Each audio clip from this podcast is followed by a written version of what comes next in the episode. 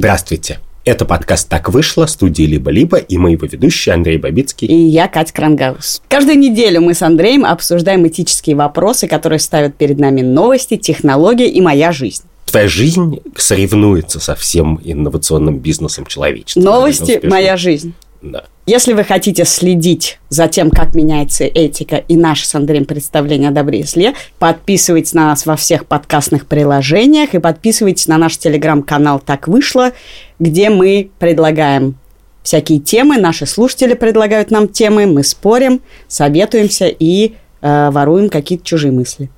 Да. Мы это делаем не только в Телеграме, честно говоря, но Да, для этого мы читаем книжки и готовимся к выпускам. Партнер этого выпуска подкаста – итальянский бренд Тезенис. Тезенис запустил коллекцию нижнего белья, сделанного из переработанного кружева. И слоган у коллекции «Be the change», переведенный на русский язык как «Скажи да изменениям». Как можно догадаться, вся эта история с переработанным кружевом про экологическую ответственность которая призывает тебя стать частью изменений, примерить их на себя и носить. К тому же восстановленное кружево, говорят, на ощупь еще приятней. Это не только экологичная коллекция, но и этичная. Процесс производства новой коллекции оказал минимальное воздействие на окружающую среду, зато может оказать максимальное воздействие на наше настроение. Слова о минимальном воздействии не просто реклама. Тезенис не только производит, но и упаковывает свое белье в упаковку из переработанной бумаги. В общем, новая коллекция кружевного белья Тезенис – это красиво, экологично и этично. А подробности о коллекции Beat the Change вы найдете по ссылке в описании эпизода. А сегодня как раз мы обсудим этический вопрос, который перед нами поставила моя жизнь. Неожиданный заход. Неожиданно. Давай. Несколько выпусков видео мы пропустили, и ты знаешь почему. А потому что я провела полторы недели в больнице после того, как мой сын неожиданно попал в реанимацию, и оказалось, что у него диабет первого типа. Мы чуть не угробили его, потому что никто из нас не знал э, никаких симптомов. Но он жив и будет жить хорошо. Но вопрос, который у меня есть к тебе, он такой. Ну, там много этических вопросов. Почему, когда э, у тебя что-нибудь случается, тебе пишут тысячи человек. Вы знаете, у моей тети у ребенка была такая же история. Я быстро тебе скажу. Давай. Потому что в такой ситуации хочется что-то написать, и ты всегда сидишь и думаешь 8 часов, что написать. Ты думаешь, напишу Думаешь, про тетю. Можно написать просто обнимаю, да. А можно написать что-то сложнее. И вот эти я, например, очень часто просто не пишу, и потом очень жалею, что, ну, потому что просто надо человеку какое-то слово поддержки послать. я бы тебе не написал, кстати, а мог бы про тетю. Мог бы написать Да. обнимаю. Задело меня совершенно не все это, а то, что три человека за неделю прислали мне ссылку на лагерь для детей с диабетом. Называется Fox Camp. Это лагерь, придуманный специально для детей с диабетом, где вожатые с диабетом, где там главная проблема, если кто не знает, если ваш ребенок стал вялым, много пьет и писает, проверьте ему сахар. Но проблема людей с диабетом заключается в том, что им, а, нужно очень строго по расписанию есть и очень строго считать, что они едят, количество углеводов и сколько инсулина им надо вбухивать. И это лагерь, который говорит, мы все время замеряем детей сахар, мы их кормим по расписанию, мы все считаем, мы не спим ночами, так что вы можете расслабиться. И меня дико задело. И кажется, меня одну. То есть вот прошло какое-то время, мне все рассказали про то, что ничего, с этим можно жить, с этим можно жить. А ты как бы еще не успел подумать, что с этим вообще-то нельзя жить. И тебе говорят, ну ничего, ну будешь не спать, но ты можешь дать ребенку все возможности. А ты не успел подумать о том, что это вообще может быть не так. То же самое перед родами говорят. Будешь Да, не да. спать, но может дать ребенку Нет, проблема в том, что после родов я спала и вообще не вникала в еду, в сон, не проверяла по ночам, дышит ли он, не проверяла его сахар. И тут мне говорят, ты знаешь, может быть, тебе отдать ребеночка летом в лагерь для диабетиков? И в этот момент я думаю, ё-моё, а как бы чего, все? Он все? Он теперь должен ходить в лагерь для диабетиков, учиться в школе для диабетиков, потому что иначе э, нельзя говорить слово диабетики. Это я узнала недавно. А люди с диабетом, дети с диабетом. И мне показалось, что это какая-то обратная стигматизация.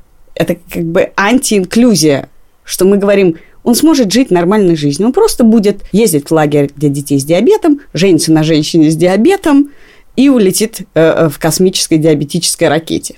Да, ну, в смысле, что и ты, конечно, этого совсем не хочешь. Я не хочу, потому что мне не пришло в голову, что он, он уже пошел в школу. Обратно. Да. Ну, и, в принципе, ты думаешь, ну, окей, у каждого человека есть какие-то свои особенности. У кого-то аллергия на пекан, у кого-то диабет, у кого-то что-то. Ну, это как я тебе ну, сейчас скажу. Иди, веди подкаст э, для людей в очках. Да. What? Для картавых. Для картавых, да. Подкаст для картавых. И тебя будут слушать картавые. Ничего, ты сможешь быть таким же успешным, как люди, которые не картавят. Конечно. И дальше у, за, за идеей, ну, условно, лагеря для, для детей с диабетом есть вполне честная и понятная идея, что родители, значит, столкнулись с новой реальностью, очень много чего выучили и как бы немножко перестроили свою жизнь, приобрели новый навык. И им немножко сложнее, может быть, доверить своего ребенка значит, как они это раньше делали, куда угодно, потому что они понимают, что это очень сложный навык, то, что у них есть. Ну, какая-то там была кривая обучение, ты там заново учил пользоваться калькулятором. А этот лагерь говорит, окей, вот за это вы точно можете не переживать. Этот навык у нас есть, как бы мы его выучили hard way, как говорят. Подожди, но что такое лагерь для детей с диабетом? В смысле, я ему говорю, малыш, твой брат летом едет в футбольный лагерь, а ты тоже поедешь в лагерь, и там будут другие дети с диабетом. Да, и это буквально значит, это буквально значит, чувак, это твоя судьба. Да, а это твоя судьба, сказать... это твоя идентификация. Да, чувак, это, да, ты хочешь сказать, чувак, это не твоя судьба, это просто обстоятельства Ну да, жизни. в смысле, ты же, ты когда-нибудь встречал лагерь для детей с аллергией на орехи? Пекан. На пекан, да. Это... Не волнуйтесь, он... мы не накормим вашего ребенка случайно орехами. Он, он находится в Аймеконе, потому что это полюс Земли, наиболее удаленный от ближайшего дерева пекан. Я думаю. Вы типа можете не волноваться о том, что у вашего ребенка случится анафилактический шок. Окей, спасибо. То есть я понимаю, я отдаю должное. Есть огромное количество семей, у которых, ну, то есть, понимаешь, у меня две недели ребенок с диабетом, возможно, моя жизнь еще превратится в ад. Она как бы превратилась в ад на денечек. Но сейчас мне кажется, что моя основная миссия была выставить его обратно в его обратную жизнь, ну, как научиться плавать на льдом воды. Ну, вот так. Посмотрим, что из этого выйдет. Наверняка есть огромное количество родителей, которые сталкиваются с тем, что, не знаю, их действительно не берут обратно в школу и их дети... Ну, то есть мой ребенок очень сильно изменился, он колется инсулин, он сам э, волнуется о еде. Возможно, есть дети, которые... Хотя он тоже был бестолковый и воровал конфет. Возможно, есть дети, которые, в принципе, ну, их нельзя оставить без присмотра ни на секунду, их сахар скачет ежесекундно, и они, ну, это не, невозможно угу. эту ответственность переложить на них и как-то попросить о помощи. Но меня задело задела эта идентификация. Знаешь, первое, мы ехали э, из реанимации, значит, но с новообретенным статусом диамама и диапапа. И Илюш, как всегда, прогугливал все, что можно прогуглить, и в какой-то момент дал мне телефон почитать. И то, что вызвало во мне просто истерические рыдания, был пункт такой. Интимная жизнь у людей с диабетом первого типа и помпой. Помпа – это какая-то пейджер, который у тебя цепляется, значит, двумя прищепками. Потому что родители не должны думать про интимную жизнь своих детей. Во-первых, в этот момент Никогда. мне не приходило Никогда. в голову вообще, что есть какая-то... И там было написано, не волнуйтесь, э, у людей с диабетом первого типа и помпой может быть вполне полноценная интимная жизнь, просто им надо найти понимающего партнера. И в этот момент если Понимаешь, я... эта фраза подходит более-менее ко всем. В принципе, Нет, тебе тоже стоит главное, найти гла... понимающего гла... партнера, и твоя интимная я жизнь, нашел. возможно, Спасибо. будет Но полноценной. Я хочу просто сказать, что если бы люди искали только понимающих партнеров, то у них было, мне кажется, не было бы как раз, как, мне кажется, часть интимной жизни состоит в том, что как бы она трансгрессирует границы понимания немножко. Слава богу, я просто не поняла, ну, иногда речь, ты... если у тебя такая интимная жизнь. Я в восторге, ну, Андрюх. В юности бывало так. Трансгрессивная? Так вот, и все это, когда читаю, это же такое, вот эта идея, не волнуйтесь, не волнуйтесь, она только вызывает у тебя тревогу. И, и ты думаешь, ну что, действительно, это повод для объединения. Я не видела ни про аллергию, я не видела лагерь я не знаю, для... представляешь, лагерь, вот если у вас у ребенка нет ножки, не волнуйтесь, мы его возьмем в лагерь, там все прыгают на правой ножке. Да, но подожди секунду. Ну, то есть почему им должно давай, быть хорошо подожди, давай друг с другом? начну проблематизировать эту историю с другой стороны. У Тяши двое очень ответственных тебе родителей, которые все нагуглили, включая даже интимную жизнь с помпой, которые э, Мы научились тебе считать... шутим, что у нас будет жизнь, мы будем жить с помпой. Вот, вот, вот, которые шутят смешно, каламбурят бесконечно, купили японские ланчбоксы, чтобы раскладывать чечел и сельдерей и так далее. Но, в принципе, представь себе, что есть, я уверен, много детей с диабетом, у которых нет такой внимательных, любящей родительской э, среды, в которой обо, обо всем этом позаботится. И которые в гораздо большей степени да, должны менеджить сами себя, если они хотят э, дожить до интимной жизни с помпой. Прости. И Демобилизация происходит у меня. представь себе, как бы, что ребенок должен стать в этой ситуации взрослым, да?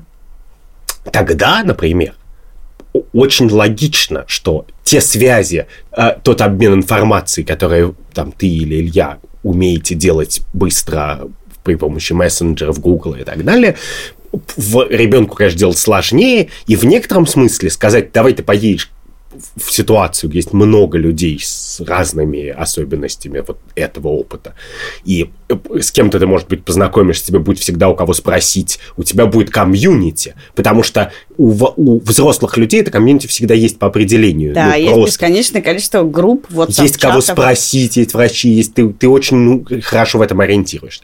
А для ребенка естественный способ – это просто знать, что вот есть человек в такой же ситуации, которому можно поэтому спросить. Смотри, я с тобой согласна в идее, что должно быть комьюнити, и хорошо, когда есть э, люди с похожими проблемами, но тут меня интересует, что мы считаем проблемой. Мы же очень внимательно э, относимся к словам, да, люди с диабетом, а не диабетики, потому что сначала человек, потом проблема. Человек с алкогольной зависимостью, а не алкоголик. И в этом смысле тоже очень важные слова. Есть, как я выяснил теперь, много школ диабета. Туда ты идешь ровно для того, чтобы все это познать. Есть детские, есть взрослые, для родителей. Окей. Но когда ты объединяешь людей, детей, ты их идентифицируешь. Когда ты э, говоришь, у нас лагерь для детей с онкологией, я понимаю, что, наверное, человек с онкологией, тут неважно, ребенок или нет, у него случается некоторое смещение вообще восприятия жизни. И, наверное, про какие-то штуки важно, э, чтобы человек видел это так же, как ты, чтобы ребенок переживал это так же, как ты.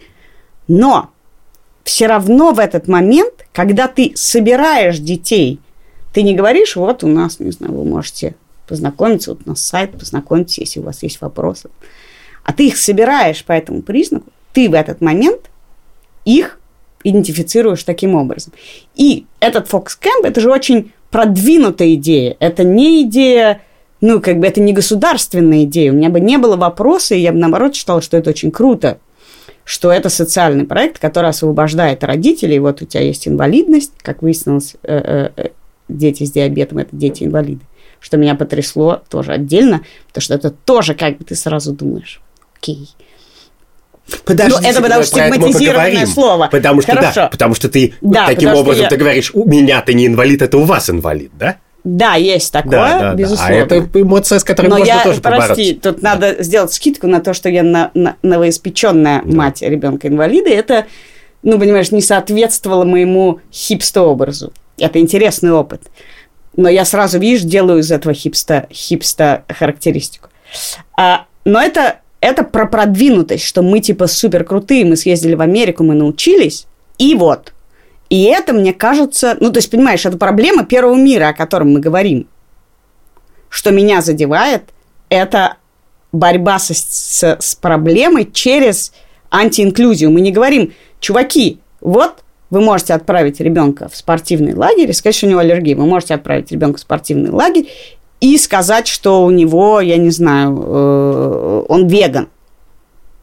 Я не встречала детских лагерей для веганов, чтобы они научились читать упаковки и, и видеть, где на самом деле есть убитое животное. Да, в желатине свиные хрящики. Ну да, в некотором смысле у человека, которому э, поставили неприятный диагноз, да, у него есть два рода проблем. Один род проблем – это проблемы как бы бытовых навыков, как сделать так, чтобы твой диагноз не мешал тебе никак жить. А вторая проблема – это проблема психологическая, чтобы понимать, что это не стигма, что это не фигня, что с этим можно жить отлично и просто выполняя какие-то э, какой-то набор действий, и что ты не стал другим человеком или другой личностью. И в У тебя не появилась новая идентификация. Да, и в некотором смысле ты говоришь, этот лагерь решает проблему номер один, как бы навыков, за счет проблемы номер два. Он, с одной стороны, вероятно, продвинет тебя в твоих навыках и как бы в безопасной медицински безопасной среде, но с другой стороны, он тебя немножечко убедит, что это все-таки судьба, и что ты все-таки там не такой, как все, и так далее. Был недавно большой скандал, связанный тоже с очень продвинутым, прогрессивным, классным детским летним лагерем, который называется Кавардак. Он определен по интересам. Есть интересы, есть физиологические особенности. Меня задевает, когда определяют по национальности, по какой-то неизменной твоей... Хотя интересы, я должен сказать, тоже социальный конструкт. Хорошо, но э, э, твоя национальность не социальный конструкт. А. Обсудим. Я сделаю нарезочку из этого выпуска. Обсудим. И вот этот классный детский лагерь про творчество, про свободу. Э, у них на сайте э, обнаружилось указание, что они не берут детей на антидепрессанты. Таких, как мы с тобой. Я не на антидепрессантах. Извини. А, но я с тобой. А, а, I'm here for you. You go, boy. И девушка, у которой ребенок на антидепрессантах, была в некотором шоке. Потому что что это такое? Что это значит? Ну да, но мне я-то думаю, что в данном случае это менеджерская проблема. Что, видимо, по, для отчетности из-за каких-то федеральных регуляций нужно иметь какого-то специального квалифицированного э, человека, который будет следить за выдачей Но этих уж препаратов. депрессия – это точно не инвалидность. Точно нет. Если он у тебя ест таблетку от головы, если у него, не знаю, гастрит, если... Ну, то есть, от, как мы вот этот Э, э, список, реестр вообще особенностей, а я не знаю, у тебя дети без особенностей? С особенностями. И у меня с особенностями, каждый из них со своей особенностью.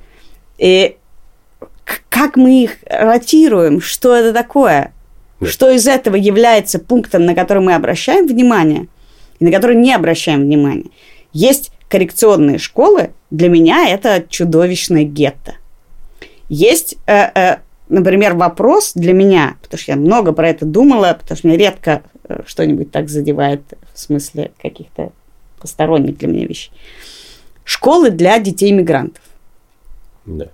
Я в какой-то момент очень коротко, потому что это оказалось для меня тяжело, помогала в фонде «Гражданское содействие» детям-мигрантам адаптироваться к школе, заниматься с ним русским, математикой, что-то, чтобы их скорее отправить э, в обычные школы. Но понятно, что, я не знаю, дети, которые приезжают, могут еще не говорить на русском языке. Но почему мы в этот момент не бросаем их в воду, а собираем в какие-то какие-то при этом, при этом, что как бы хорошо, мы вообще-то радеем за это. Да, при этом надо сказать, тут есть встроенное общественное лицемерие, потому что любой мой взрослый знакомый, который эмигрирует в другую страну, он своим детям там хочет ровно этого, чтобы его бросили в воду. Он хочет для своего ребенка за границей, чтобы его ребенок, даже если он на полгода поехал работать, его ребенок ходил в местную самую обычную школу, чтобы он скорее адаптировался. Да, и для меня на, в, в этом смысле как бы вся история про мигрантов абсолютно лицемерная. Мне в принципе кажется, что она лицемерная, потому что, конечно же, люди очень хорошо придумывают причины, почему, значит, к мигрантам надо относиться так или сяк, но в корне этого всегда идея, что как бы мигранты это люди, у которых меньше прав. Конечно. Просто, да. И даже когда мы стараемся подумать хорошо, позаботиться, это все равно получается какая-то херь. Мы говорим, ну, вы совсем другие. Окей. Давай я теперь буду на... на... Но вы сможете жить хорошо, у вас все получится, у вас будет интимная жизнь с понимающим партнером. Может быть может быть, но вы выучите, пожалуйста, что в нашей стране ухаживают вот так. Давай теперь попытаюсь натянуть какой-нибудь аналитический аппарат на твою боль. Давай. Значит, что, как мне кажется, происходит вообще в нашем мире? Во-первых, происходит медикализация всего. Ну что, раньше как бы все знали, что у всех проблемы. У человека проблемы А, Б, С, Д, и все как-то с ними жили.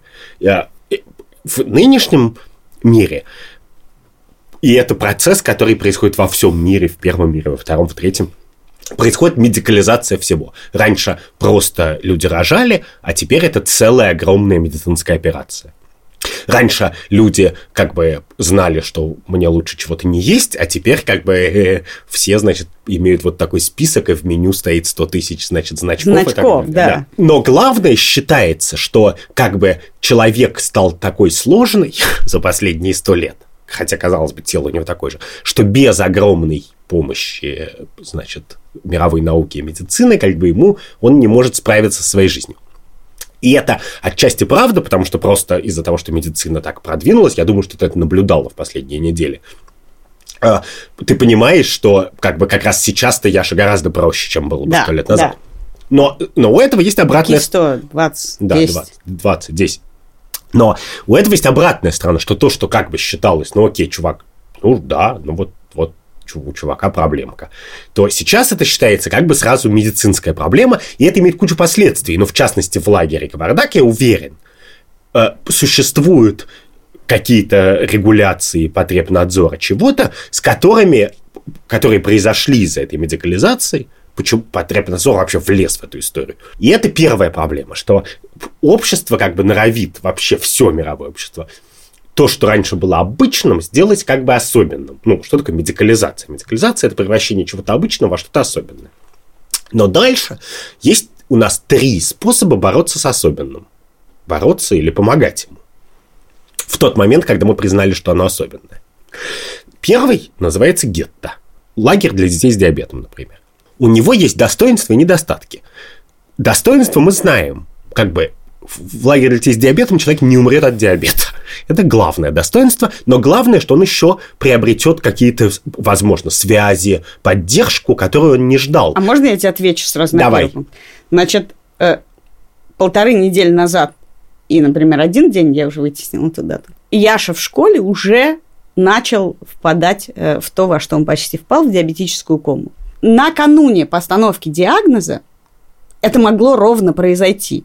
Он находился в обычной школе, угу. и он мог умереть от да. диабета. Между тем, как ты не знаешь, что с ребенком произойдет, и тем, что ты знаешь, мне кажется, то, что ты знаешь, гораздо безопаснее ситуация. Конечно. Понимаешь, у тебя может открыться внутреннее кровотечение до того, как ты узнаешь, что ты к этому предрасположен, и едешь в ла... Э, и ходишь в школу, уже зная вот. это. Вот. И, и главное, да, и это правда. И это главный недостаток, как бы, идеи гетто, которая состоит в том, что если ты пытаешься запихнуть человека в мир, где его окружают люди с такой же проблемой, то весь остальной мир делает вид, что этой проблемы не существует, не знает. И не должен не, париться. Да, и не должен париться. А на самом-то деле, конечно же, это повторяющаяся история. И многие врачи, как бы, в, я не знаю, носят шоколадку на случай, если кто-то упадет. Э, ну и плюс к этому в, в школе у тебя 30, улице, 30 да. котов в мешке. Да, да, да. Когда ты знаешь хотя бы про одного котика, что у тебя должна быть шоколадка и укол, ты хотя бы тут немножко становишься Конечно. спокойнее. Да, да, да. Вот.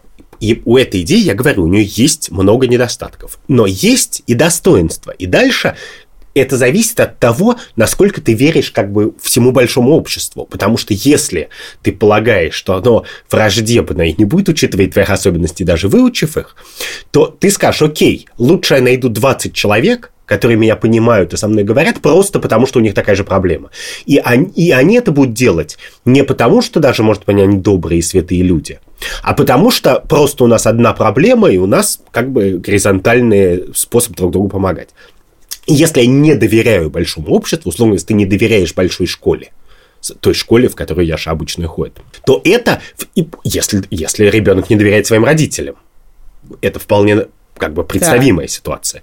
Если родители не доверяют школе, если никто из нас, ни ребенок, ни родители, ни один здравомыслящий человек не доверяет как так бы, давай медицине. создадим лагерь психологической поддержки, чтобы у людей улучшилось доверие, потому что эти люди, эти дети могут ходить в обычную школу и жить обычной жизнью. Давай пом- поможем тем, кто не может это отпустить. Подожди, вот. И дальше есть второй способ и третий. Они называются ассимиляция и инклюзия. Ассимиляция, идея ассимиляции в чем? У нас есть большое разнообразное общество, у всех свои проблемы. Мы про тебя, чувак, думать не будем, но мы тебя и гнобить не будем. Приходи, учи наши правила, они простые для всех, живи с нами, как бы. Э, наши правила включают вот телефон 03, вот, значит, вот здесь вот ты можешь купить инсулин, здесь то, здесь все, бум-бум-бум, как бы ассимилировался, живешь, никто на тебя не смотрит. Как бы закон большого города. Как бы Нью-Йорк у Генри как бы все приезжают, выполняют эти правила и как-то существуют. Может быть, не идеальным образом, но типа мы всем рады. И есть следующий этап, я не, пока не выставляю им оценок, это называется инклюзия, когда мы говорим, окей, мы стараемся сделать так, чтобы ты, ни ты, ни окружающие большую часть времени не думали про твою проблему. Но, чтобы это было проще сделать, мы в инфраструктуру зашьем какие-то вещи, ну, например, как бесплатную скорую помощь, например пандусы или что-то.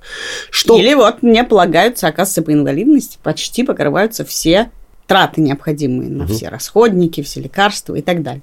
Это, мне кажется, ок, хотя я не очень понимаю, почему для детей с другими эндокринологическими проблемами, у которых наверняка столько же э, трат в месяц, им не полагается. Тут Потому что бы... их меньше. Это, это цинично довольно. Я уверен, кстати, что это самый важный фактор. И важный есть... фактор не в том, что избиратели, а в том, что если есть популярная болезнь, то это значит, что в высоких кабинетах тоже есть ее носители. В смысле, в, да, в, в Думе конечно. и в Министерстве просто много диабетиков, и они как бы цинически помогают. Хотя своим. для меня это, и то, что ты говоришь про ассимиляцию, это ровно и вопрос общественного консенсуса. Мы считаем, что эти люди могут жить абсолютно такой жизнью, как мы, или нет. Если мы считаем, то я вообще не вижу вопроса. Если мы не считаем, то это называется инвалидизация диагноза. Конечно, а и... дальше есть обратный вопрос. Почему мы должны считать? Считать-то должны сами люди. Я. Почему ты, Яша? А. Почему ты? Ну, он не смышленый. Да, да, да, да, вот именно. Я читал совершенно выдающуюся книжку, я просто ее специально порекомендую. Ее написал такой Эндрю Соломон. Она называется «Far from the Tree».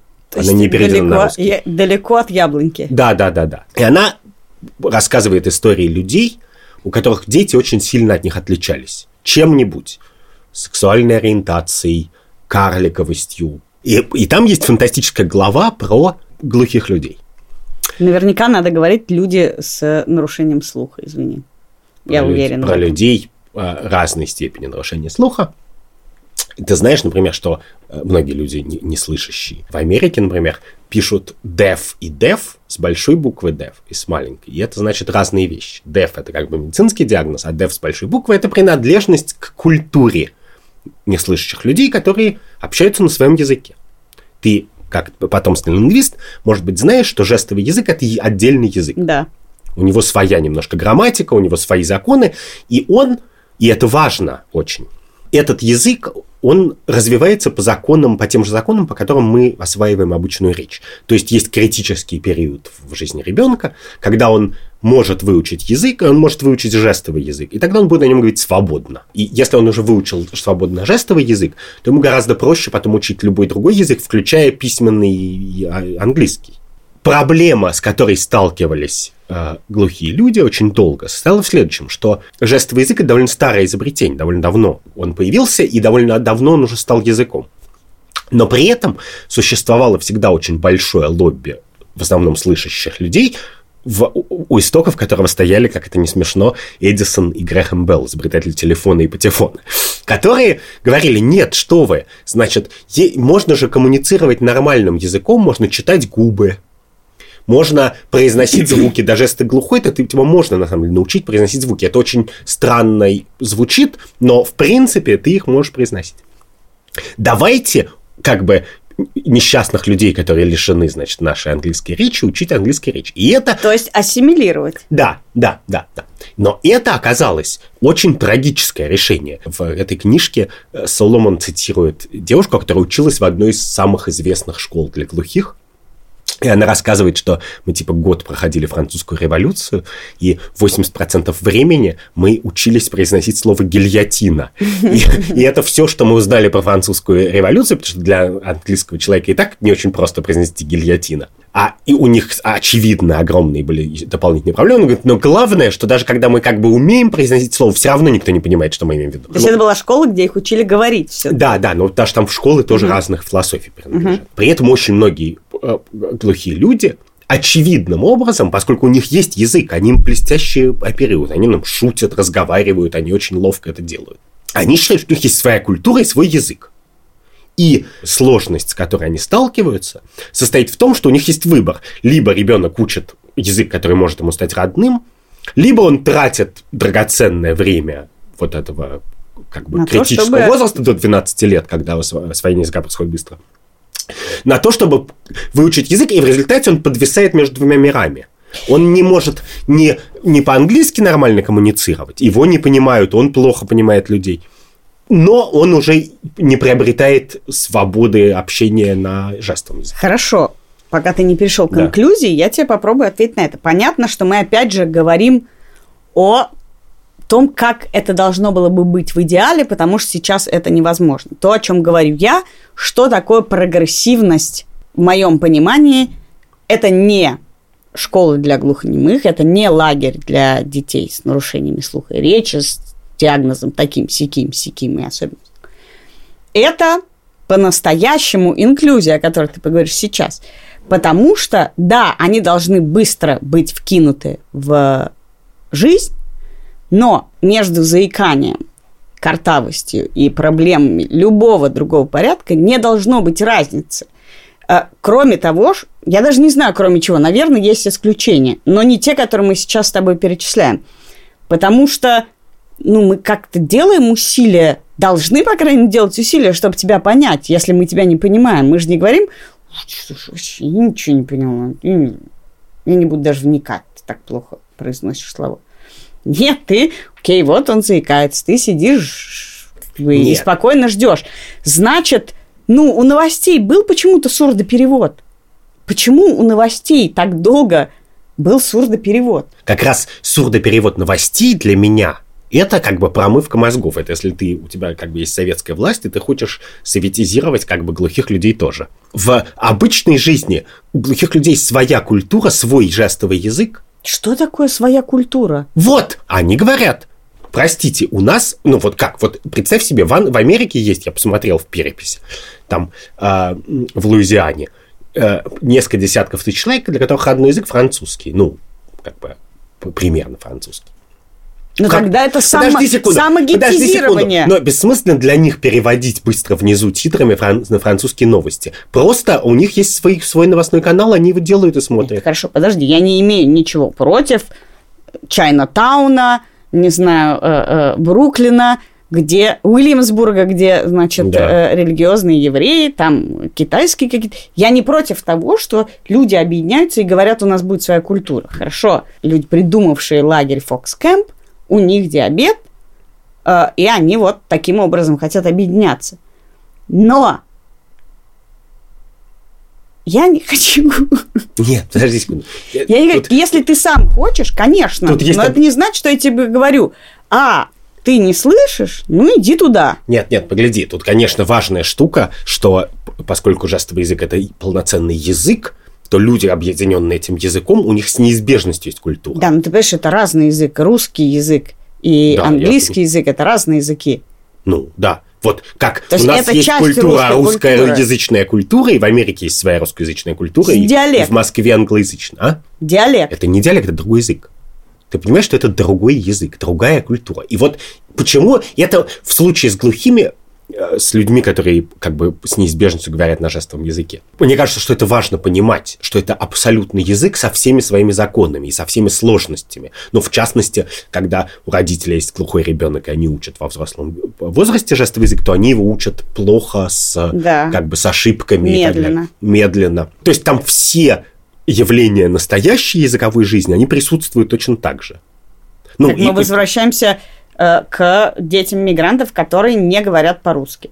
Вот, да. Их, они, они находятся в России, Тогда это вопрос. Ты хочешь, чтобы они говорили по-русски? Тогда ты должен иметь простое право их кидать в этот бассейн. Нет, погляди, в дети мигрантов должны, как бы, как, как выглядит идеальная ситуация? Это очень просто понять, как выглядит идеальная ситуация. Идеальная ситуация – это ситуация, которую ты хотел бы своим детям.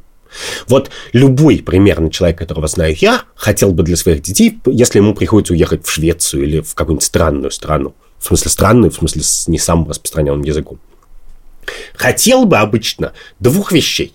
Чтобы дома они говорили по-русски, и ребенок читал да. русские книжки да. и, и умел общаться с бабушкой. И, и при этом находился в э, нативной языковой среде, там, где он живет сейчас, и учился в новом обществе. То есть ассимиляция не стоит в том, что ты забываешь домашний язык. То есть это и есть ассимиляция в плохом смысле слова. И это и, е- это и есть ассимиляция, а не инклюзия. А инклюзия состоит в том, если говорить про язык, что дома с мамой ты говоришь и умеешь, по крайней мере, говорить на родном языке, а дальше ты умеешь говорить на том языке, которым, если тебе удалось его выучить, на котором говорят снаружи. Слушай, а скажи мне вот что. А если сейчас, а мы знаем, что с нашими детьми и с чужими детьми может произойти все, что угодно, э, ребенок глохнет. Да. Как ты себе представляешь инклюзию? ассимиляцию. А... Сейчас это происходит сейчас. Вот смысле, они все. 15 лет? Ну, 15, 10, кому сколько. Да, потому что к 10 годам ребенок уже русский язык или английский уже выучил абсолютно как родной. Да, но вот он э, у тебя пойдет в школу обратно, я вот эту проблему не очень понимаю, как бы... Я, нет, погоди, как я, бы мне хотелось Ребенок решать. уже там 10-15 Говорит. лет, он уже выучил да. один язык. Да. Он может потом еще выучить второй жестовый. Нет, я тебе говорю про он... действия твои. Он возвращается в школу. Вот, и это интересный вопрос. Надо еще понимать, что человек, который оглох в взрослом возрасте, он даже говорить может. Да. Потому что Но не это слышит. не, неосознанная вещь. Но да. в случае с глухотой... Мне кажется, что, что это всегда вопрос э, выбора. Какого? Вот какой выбор бы у меня был? Не у тебя. Ты все время говоришь, у нас, у общества, у меня. У тебя нет выбора, у тебя все в порядке. Тебе не нужно ничего выбирать. Мне кажется, что выбирать должен Хорошо, человек... что была бы инклюзия ассимиляция в этом случае? Я понимаю, что такое гетто, отдать его Нет, ну подожди, какие-то элементы инклюзии у нас везде есть. Есть много вещей, которые придуманы, не всегда в Москве на идеальном уровне, но в, в Москва в этом смысле совсем не худшее место на Земле. Сделаны так, что в принципе, если ты не слышишь, ты все равно можешь а школа? ориентироваться. Обычная школа. Обычная школа, где все очень отзывчивые, и они могли бы пойти тебе навстречу или помочь, или поучаствовать. Погляди, школа – это две вещи. Это образование и социализация. И образование дать любому человеку можно абсолютно в любых обстоятельствах. А социализация – это то, что обычно и создает барьеры. И дальше, конечно, инклюзивное общество – это общество, где в первую очередь социализация тебя не подводит. То есть тебя не начинают все шпынять как бы. Тебя, да. тебя не пытаются выжать в гетто. Вот в это инклюзивное общество. И это единственная штука, которая может быть. И это работа, которую очень сложно сделать на уровне как бы медицинского кабинета. Понимаешь, завести медицинский кабинет или завести плакат, как, знаешь, какой-нибудь, как в поликлиниках висят на все случаи жизни.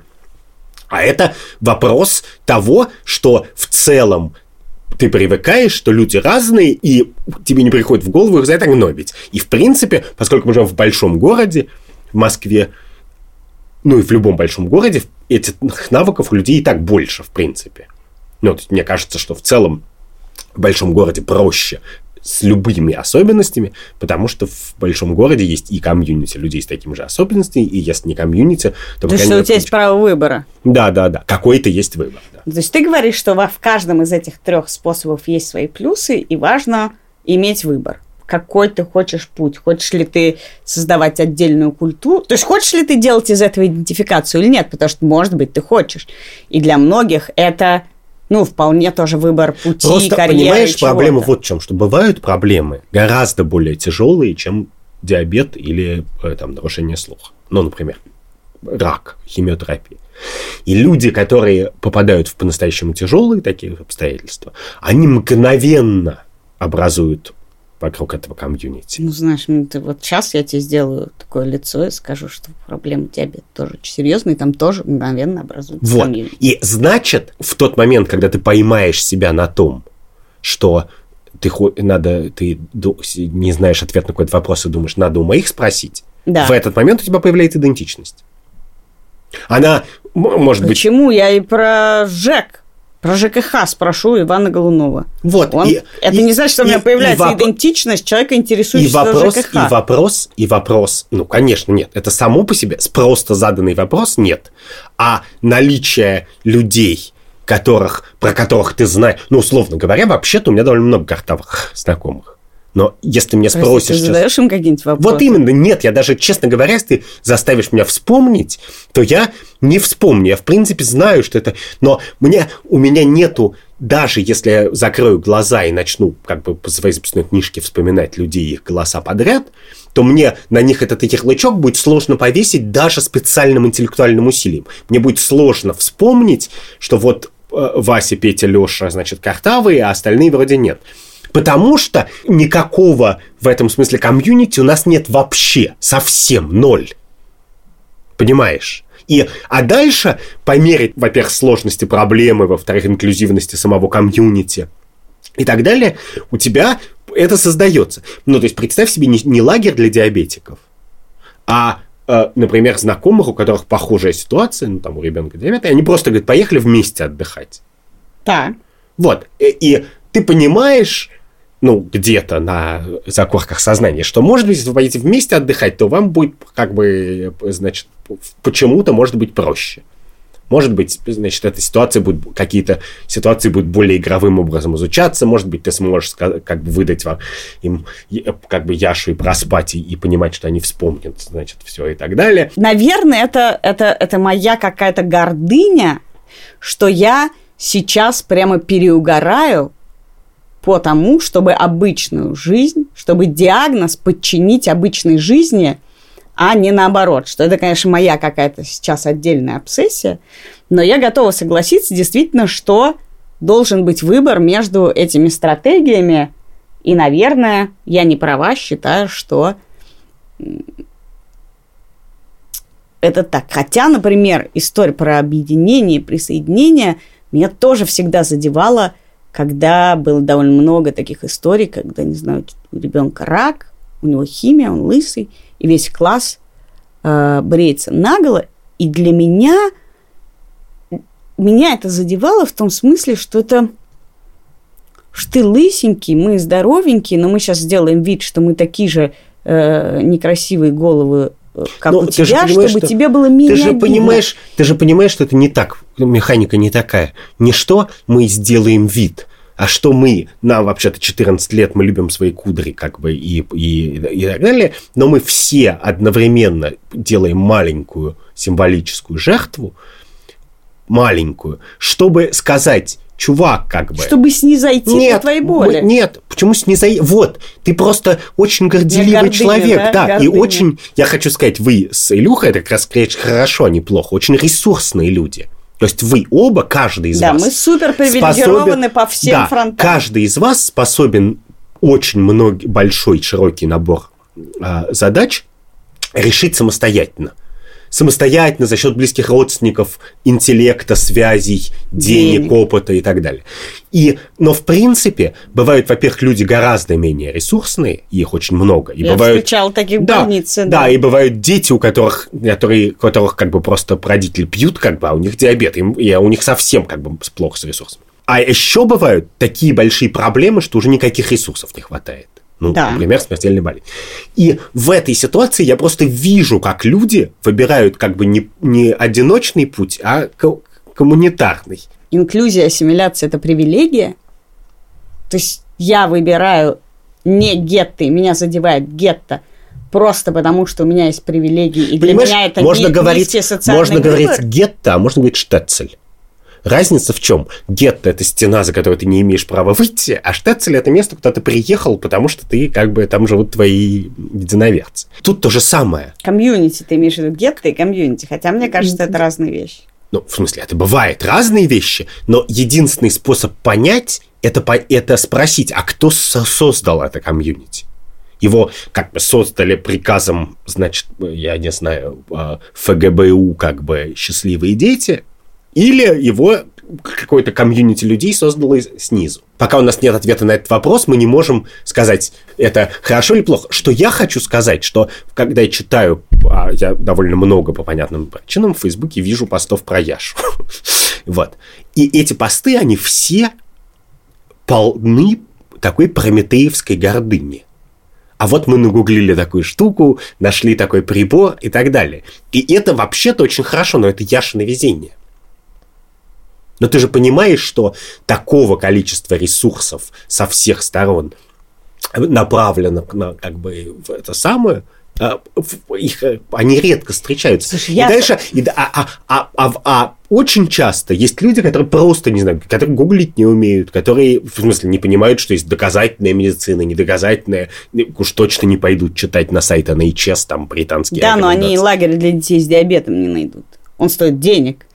Туда стоит денег отправить. И в этом смысле люди, люди без ресурса, они э, получают путевки в санаторий. Мне уже объяснили, все, я могу получить, как бы, я в Кратово могу поехать в санаторий. То, что мы обсуждаем, хорошие гетты, это тоже привилегии. И я, ну, я могу еще пять раз сказать, да, мы дико оказались ну, мы все привилегии, которые можно иметь, и в смысле поддержки, и в смысле семьи, и в смысле возможностей, и в смысле информации, это все у нас есть. Но мы с тобой и говорим про некоторые идеальные способы решения. Мы не говорим с тобой про гетто, когда ты сдаешь в коррекционный детский дом ребенка, как только у него появился какой-нибудь диагноз.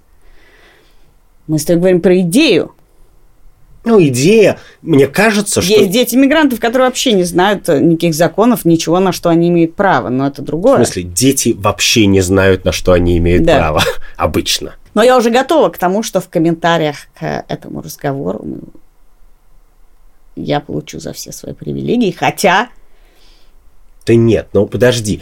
Хотя идея восстановления жизни, она дает ресурс Понимаешь? Она отчасти тоже дает ресурс. Эта идея дает мне привилегию.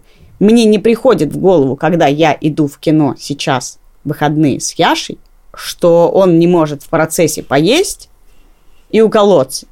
И если ко мне кто-нибудь подойдет в кафе или в кино и скажет, простите, у нас нельзя есть с собой, мне в голову не придет, по этому поводу что-то испытать, кроме того, что спасибо за информацию, у моего ребенка диабет, вы можете быть свободны, он будет есть тут.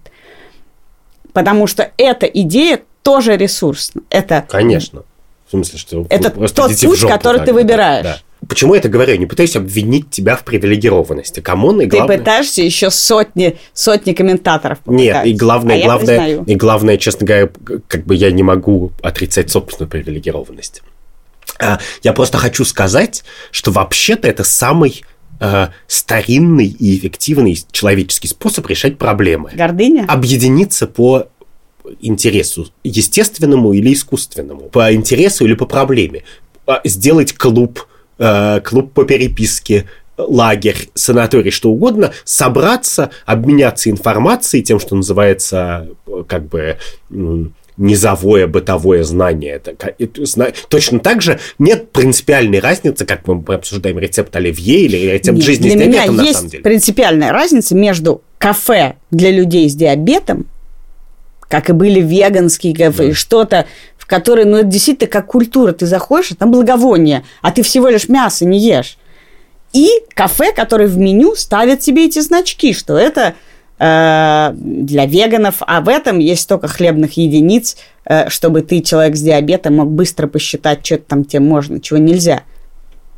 Это принципиальная разница да. между культурой и обстоятельствами. Да, потому что мы с тобой э, как бы либеральные люди, и мы говорим, да, давайте сделаем так, чтобы человек Ел так же вкусненько, как мы. Да? Ел да, так же чтобы он еще отвечал за себя, за свою жизнь, сам считал свои калории. То есть, как бы идеальный для нас вариант, идеальный вариант, а для тебя, я уверен, не в том, что ты хорошо умеешь считать калории. А то, что я... Яша да, умеет их да, считать. И, и это абсолютно либеральная идея. Давай не как бы... Про ответственность. Я не хочу, чтобы кафе брало да. ответственность, потому что они могут отравить и угробить его так же, просто по какой-то другой случайной причине, как и обычное кафе. Конечно, но я просто хочу тебе сказать, что этот наш либеральный идеал, что человек сам берет на себя ответственность, он подразумевает, что у человека, у человека есть какое-то комьюнити, и как бы неисповедимы пути, которые его туда приведут в это комьюнити. Хорошо, поговорим через год. Когда что? Ну, просто когда я буду уже более прошаренной, менее, видимо, горделивой матерью инвалида. Это был подкаст «Так вышло». Я Катя Крангаус. А я Андрей Бабицкий. Подписывайтесь на наш YouTube вот здесь. Подписывайтесь на, на наш Patreon. На наш Patreon, на наш телеграм-канал «Так вышло», где мы спрашиваем у вас советы, где вы можете тоже, как и в YouTube, вылить все свои комментарии. Покупайте на нашу книжку, кстати. У нас есть книжка. И мы получили роялти с тобой. У нас хорошо продается книжка «Так вышло», где мы уже... Но ее еще можно купить. Много обсудили вопросов. Подкаст мы делаем в студии подкастов «Либо-либо» вместе с редактором Андреем Борзенко. Продюсером Лигой Кремер. Звукорежиссером Павлом Цуриковым сегодня. Но мы передаем привет нашему вечному звукорежиссеру Ильдару Фатахову. И researcher ом Кати Зорич. До встречи через неделю. Пока.